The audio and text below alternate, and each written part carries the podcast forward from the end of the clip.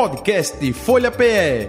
Análise das principais notícias do dia no Brasil e no mundo. Entrevistas e informação com a credibilidade da Folha de Pernambuco.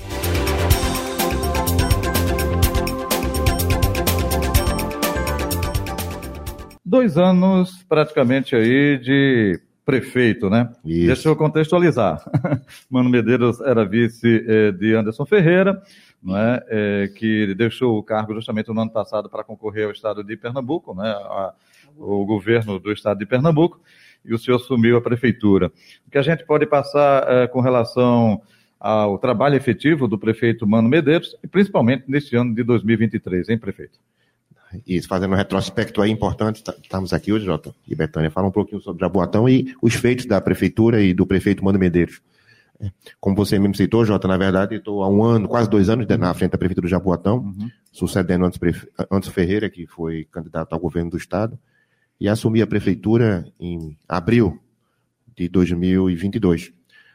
Na verdade, eu nunca fui político, mas sempre trabalhei em gestão, 35 anos de gestão, e assumi a prefeitura de Jaboatão. Então, a prefeitura de Jaboatão é uma prefeitura muito complexa, muitos desafios, e de lá para cá nós implementamos uma, uma, um- um- uma política diferente, na verdade, em relação ao meu perfil, de estar na rua ouvindo a nossa população. E assim eu tenho feito. Então, quem tem acompanhado minha trajetória política à frente da prefeitura de Jaboatão, tem visto que meu dia a dia está na rua conversando com a, com a população, implementando algumas políticas que nós estamos construindo na nossa gestão.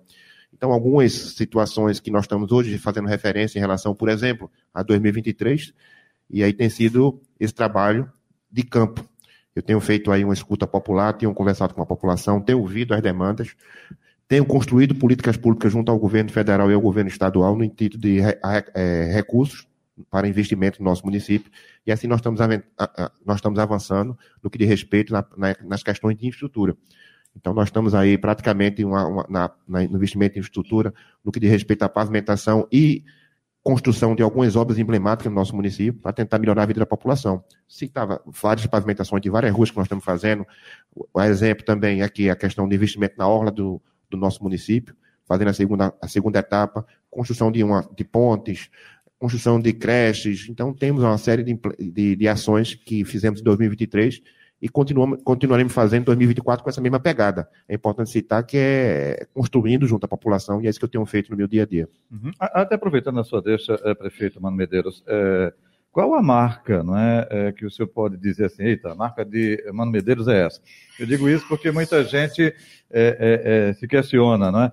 É um governo de continuidade, justamente dando sequência ao que deixou Anderson Ferreira? Não. Tem o DNA de Mano Medeiros, tem impressão digital. O que, é que a gente pode dizer assim?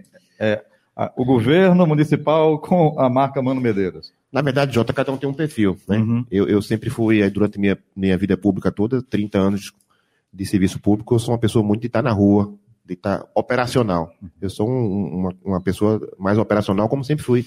Militei muito na, na área de infraestrutura, inclusive na gestão de antes eu fui secretário de infraestrutura, fui secretário de aumento econômico, então eu tenho essa marca de estar na rua, de estar na rua, estar na rua. Hoje mesmo, antes de vir para cá, já passei duas obras.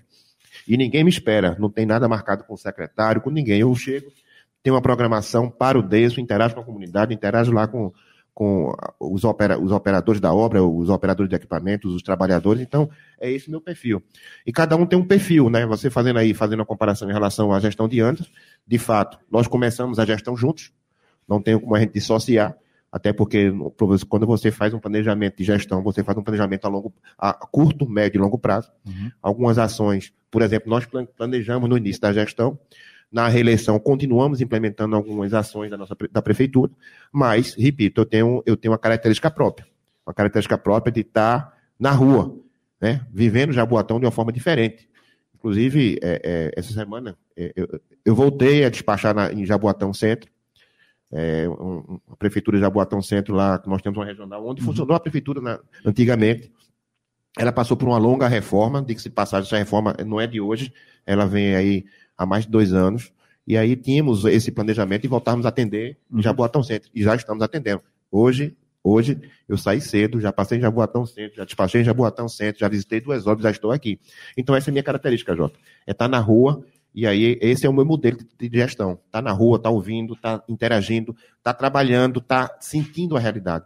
Eu digo sempre, às vezes, que um prefeito, quando fica no gabinete, ele só ouve o que as pessoas querem dizer. Mas, é, mas eu preciso ter a sensibilidade do que de fato está acontecendo no nosso município. E assim eu tenho feito todos os dias. Então é um ritmo muito forte de estar na rua. Todos os dias saio cedo, chego tarde, não estou de nenhum momento. as pessoas até perguntam, prefeito, onde é que você encontra tanta energia? Eu digo, eu encontro energia conversando com as pessoas, e as pessoas interagindo, me recebendo com muito acolhimento, com muito carinho. Isso tem dado força para continuar na rua. Então, essa é a minha característica. Na rua, junto do povo. Perfeito. Betânia Santana. É, prefeito, alguns políticos dizem, a governadora entre eles, inclusive, que quem ouve muito erra menos. Mas também isso aumenta bem muito a responsabilidade e o comprometimento, né? Jaboatão tem esse fôlego todo para corresponder às expectativas das, das, ouvidas? Como é que o senhor tem avaliado? De fato, Bedena, sua colocação é muito importante. E essa máxima da governadora se, se, se, coloca na prática no dia a dia que a gente, na prefeitura de Jaboatão. Então, quem está muito na rua também começa a ser muito cobrado e, e, conversando, interagindo com a população do que diz respeito às ações do nosso município.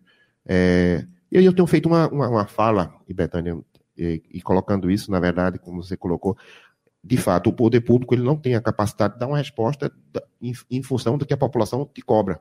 Somente o município, como o Jaboatão, que tem um, um limite de receita, é, dentro de uma expectativa em relação às suas despesas. Então, fatos novos que venham acontecer no nosso município, nós temos que construir com recurso próprio, com apoio do governo do Estado e com apoio do governo federal.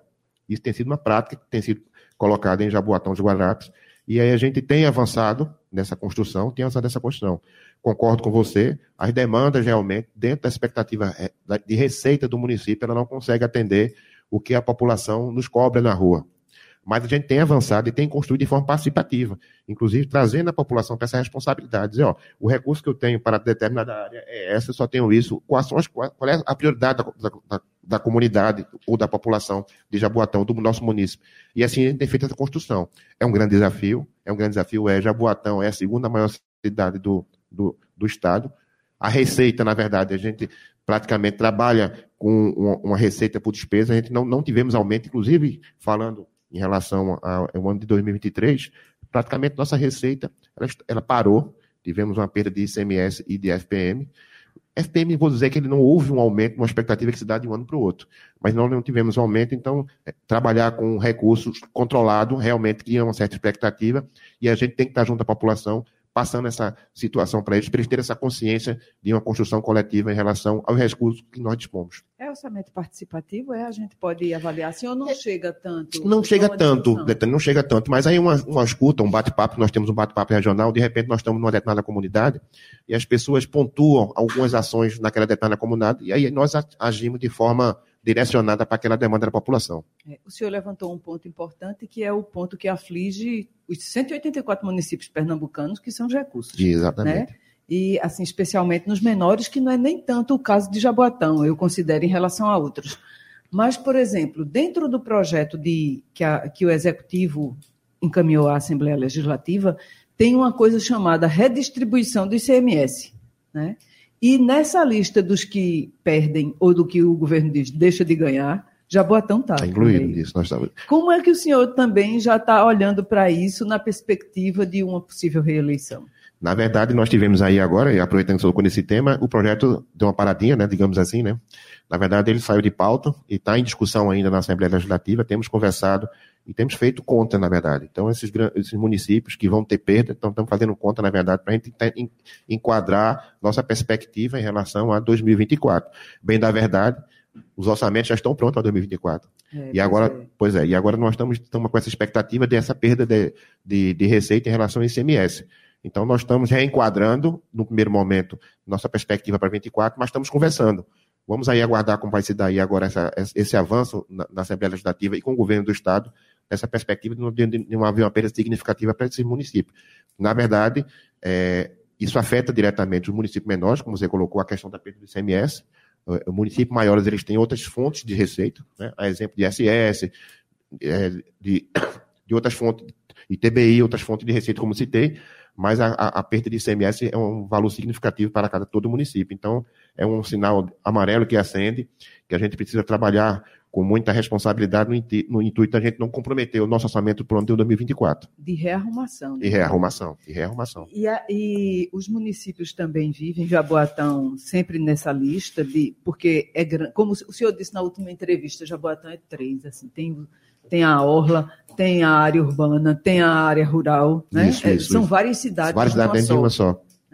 São cinco cidades dentro de uma. né? Isso. São cinco, né? Por quê? Quais são cinco? A área. Não, a gente tem as praias, Sim, as praias. as praias, nós temos Cavaleiro, Curado, praia, praia é praia, né? Já citei aqui praia, que é um. Aí você vai para os Curados. Curados é uma cidade praticamente verticalizada lá, cheia de, de apartamentos, daqueles prédios residenciais. né? residenciais, que lá, na verdade, é uma cidade que as pessoas, elas praticamente trabalham fora e vão dormir em- em- em- nos curados. Ela tem uma característica diferente. Você vai para Jaboatão Centro, ela tem uma característica mais de cidade do interior. Uhum. Tem a área rural, então é isso que eu digo sempre. Cavaleiro, né? Que tem um Cavaleiro, comércio. Tem um né? comércio. Então, tem um- são, são várias cidades dentro de uma só que a gente tenta Reorganizar. reorganizar. Cada um com sua política diferente, inclusive. Sim, aí nesse, nesse bolo todo ainda tem um problema que é grave, que é o. Eita, as chuvas chegam. Daqui a pouco elas chegam. Chegam. Nesse calorão, a gente tem que pensar em chuva, né, Isso. prefeito? É uma preocupação permanente nossa. Porque a, a história mostra muitos desastres aí, muitas mortes. Muito- Como é que o senhor está tratando a questão do, da, da prevenção de, de barreiras, o cuidado nessas comunidades mais carentes, É, especialmente? nós, fe- nós estamos fazendo três frentes de trabalho que envolve aí os três entes federativos, governo estadual, federal e municipal. Então, o governo do estado aí já liberou um montante aí, mais ou menos em torno de 60 milhões de reais, que nós já estamos na fase de licitação, de licitação, junto ao governo. Quem- na verdade, quem está fazendo essa- esse processo é o governo do estado e vai executar algumas obras dentro do nosso município, em parceria conosco, nós fizemos o projeto, então, existe uma parceria nesse sentido. Estamos executando algumas obras com recurso próprio em Monte Verde. É bom citar que no- Monte Verde, tive até semana passada olhando essa, essa, Sim, essas que é obras da- que estão uma das áreas mais uma das áreas críticas, mais né? críticas, e encaminhamos alguns projetos para o governo federal em relação à captação de recursos. Hoje, por exemplo, nós estamos lá trabalhando no- com o governo federal, nosso secretário de Defesa Civil está lá reunido, dois municípios pernambucanos foram identificados com uma ma- maior área de vulnerabilidade em relação às áreas de risco, Olinda e Jaboatão, hoje estão tratando dessa, dessas discussões lá com o governo do, esta- do governo federal para tentar minimizar. Então, isso é, um é uma ação conjunta, principalmente, Betânia, quando envolve a questão de recursos. Hoje, se eu falar para você a nossa necessidade de Jaboatão para minimizar toda a nossa área de risco, eu estou falando aqui de 800 milhões de reais. É impossível o município dispor desse recurso. Então, a gente tem, tem que construir de forma participativa com esses três entes federativos. Hoje, eu estou falando aqui de 60 milhões do governo do, do Estado, estamos trabalhando em torno de 120 milhões junto ao governo federal. Resolve o problema de Jaboatão? Não. Mas estamos trabalhando diretamente na área de, de maior vulnerabilidade de risco, que é o risco 4 e risco 3 dentro do nosso município. Para você ter ideia, praticamente, e dito hoje, inclusive, em alguns jornais, que Jaboatão tem um terço da nossa população em área de risco. Então, é uma preocupação permanente que nós temos, inclusive, de estar presente na- nessas comunidades, tanto que nós des- descentralizamos a Defesa Civil. Hoje, hoje a Defesa Civil tem unidades hoje em, em, em Monte Verde, Cavaleiro e nos Curados, onde se apresenta maior de risco. Então, temos várias unidades da Defesa Civil para cobrir nosso município, no intuito de minimizar os danos que possam vir a acontecer em relação aos invernos que possam vir pela frente. De fato, passamos, tivemos 23, de uma certa forma, sob controle, e estamos nos preparando para 24. E com obras em andamento. Então, não vamos conseguir resolver todas as obras que estão que são necessárias para o nosso município, mas uma boa parte nós já estamos avançando. É, é, é, me desculpe, Betânia, é, enfim, por conta do tempo. É, é, prefeito, a gente sabe que é, é, não somente em Jabotão, mas em todo o lugar no Brasil, a dificuldade na área de saúde é muito grande, não é? E vocês, recentemente, em novembro, tiveram até nos Estados Unidos para receber um prêmio justamente ligado na área de saúde. O que é que Jabotão está fazendo nessa área que recebeu esse prêmio?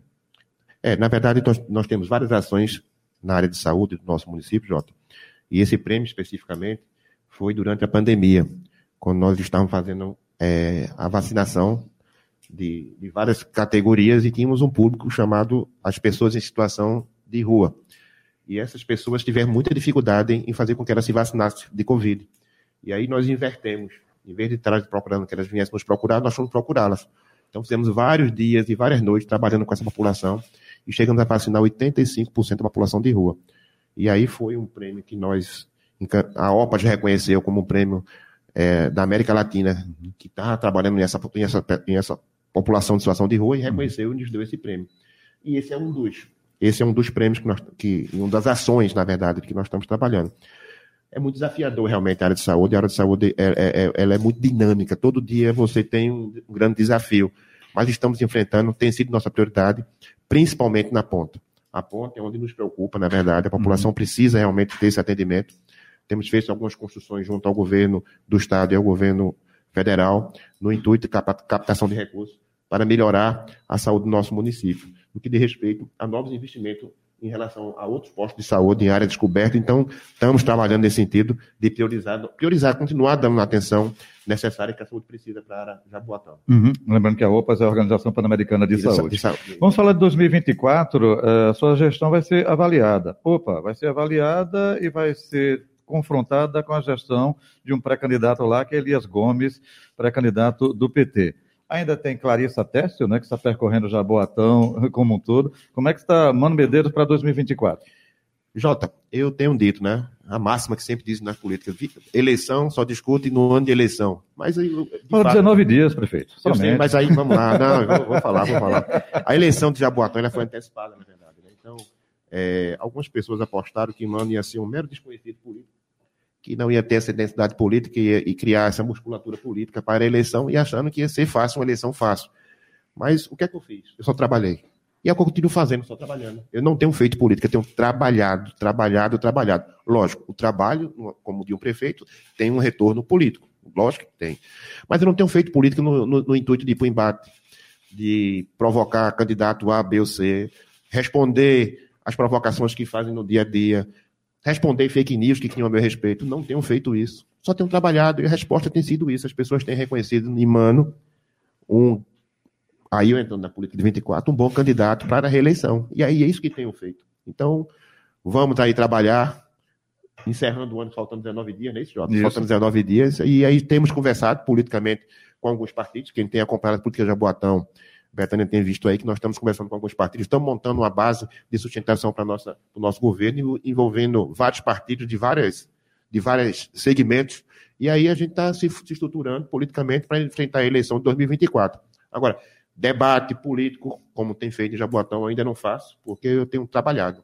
E aí eu tenho dito, o reconhecimento do trabalho, o resultado será em 24. Uhum a governadora tem dado uma força de alguma forma, né? Tem aberto espaço nos eventos, dado a palavra para o senhor. Como é que está essa relação com o executivo? Tem uma boa relação com o governo do estado, com a governadora Raquel. Ela tem realmente conversado com, a, com algumas ações no, no, no, nosso município, como citei aqui agora exemplo dos 60 milhões de liberação da área de encosta, temos trabalhado a, a melhoria de, da rodovia P17, temos, temos trabalhado em relação à construção de creche no nosso município, então essa relação de proximidade com o governo realmente tem funcionado e dado certo. E temos essa relação, como você citou, Betânia, em, em alguns momentos tem prestigiado as ações do governo do, do Estado, ela tem feito referência de Abuatão, e eu tenho estado presente para construir essa relação de proximidade e aí, não conversamos sobre política, se você uhum. que aí a sua parte, ainda não conversamos sobre política, mas. Como assim não conversar sobre política? Política, eu quero dizer o seguinte: política no sentido de, de externarmos nosso funcionamento de, político. Estamos, de, estamos, fazendo uma construção política institucional. Deixa eu botar uma pimentinha na conversa. Opa, ah, governadora aí, Raquel Lira. É, PL, vocês estão aí no grupo né, dos Ferreiras, que é contemplado justamente com o Detran e outros órgãos aí no governo do Estado. Opa, mas tem o PP, né, de, da Fonte, de Clarissa Tessio, que também é ligada com Raquel. Quem é que vai ser o candidato de Raquel lá em Jabotão? Aí eu tenho um PSD Deixa também. eu completar ainda, botar mais uma pimentinha. Tem... Mais pimenta, Jota. Mais pimenta. Não tem uma ligação muito forte, Raquel, com Lula, né? Opa, Elias é PT. É, é, pode ter. Quem é o candidato de Raquel lá em Jabotão, hein? É, se você dando, dando sequência aí a, a sua, a seu posicionamento, a gente está com o PSD, o PSD está conosco, temos já aí o PDT também está conosco, temos alguns partidos de sustentação, por isso que eu estou dizendo, é, política a gente vai conversar no momento certo da política. Então, Aí vocês façam suas análises e saber qual é o movimento que a governadora, que a governadora está fazendo. Diga, pergunta a ela, né? É, vocês, vocês façam sua análise política vendo o funcionamento que a governadora está fazendo. Então, nós temos trabalhado juntos, estamos andando juntos, Você fez aí sua referência em relação à minha participação nos eventos do governo do Estado. Então, cabe a vocês fazerem sua avaliação política. Perfeito. É, gente, não temos mais tempo para nada. É, prefeito Jaboatão dos Guararapes tem ainda uma agenda aqui na própria Folha de Pernambuco, tem o presidente da Alep também. Enfim, prefeito Mano Medeiros, queremos agradecer a sua participação aqui, desejar um Feliz Natal para o senhor, familiares, colaboradores, viu? e um 2024 de muita saúde. O resto aí a gente vai acompanhar em 2024. E Réveillon, né, Jota? É? Ter um Réveillon. E vai ter um Réveillon, Réveillon. Réveillon, Réveillon, Réveillon tradicional do nosso município. Nesse próximo dia estaremos anunciando nosso Réveillon. Então temos uma Já vasta tem data para anunciar? Tem É, a, a data para anunciar o Réveillon? Sim, vamos antes sim. Na verdade, nós estamos aí fechando aí só com a, com a grade. E aí, só estou aguardando a grade. Esse ano nós estamos com a programação, inclusive, de fazer dois dias. Uhum. Fazermos dois dias de evento. Então, o Réveillon 31 e primeiro ou 30 e 31? 30. Na verdade, praticamente são três dias, né? Porque nós temos o dia 30, dia 30 e dia 31. E dia 1 é o dia de ação de graças, que nós fazemos lá no Parque das Cidades. Então, nós estamos aí com a programação no final de ano, só estamos fechando a grade aí com alguns artistas aí para gente fazer essa Adiante divulgação. umzinho? Adiante umzinho pra gente. Ah, Calma, Betânia, vamos tomar conhecimento, fica tranquilo. Mas, Jota e Betânia, eu queria agradecer essa oportunidade da Folha desse espaço para a gente estar aqui fazendo uma avaliação da nossa gestão. Pena que eu digo sempre que o tempo é curto, Betânia, inclusive, queria fazer mais perguntas, mas É. a gente faz depois ali, Betânia. mas desejar um feliz ano novo a todos nós, a população jaboatonense. Agradecer a Deus por tudo que que me deu nesse ano. E 2024, muita expectativa, muita saúde, que tudo vai dar certo e vamos agradecer por tudo que aconteceu e boas energias para 2024. Amém, para todos nós. Prefeito Mano Medeiros, um abraço para o senhor, tudo de bom, até um próximo encontro. Muito Valeu. bem, assim vamos finalizando a primeira parte do Folha Política de hoje, que fica por aqui. Podcast Folha PE. A análise das principais notícias do dia no Brasil e no mundo. Entrevistas e informação com a credibilidade da Folha de Pernambuco.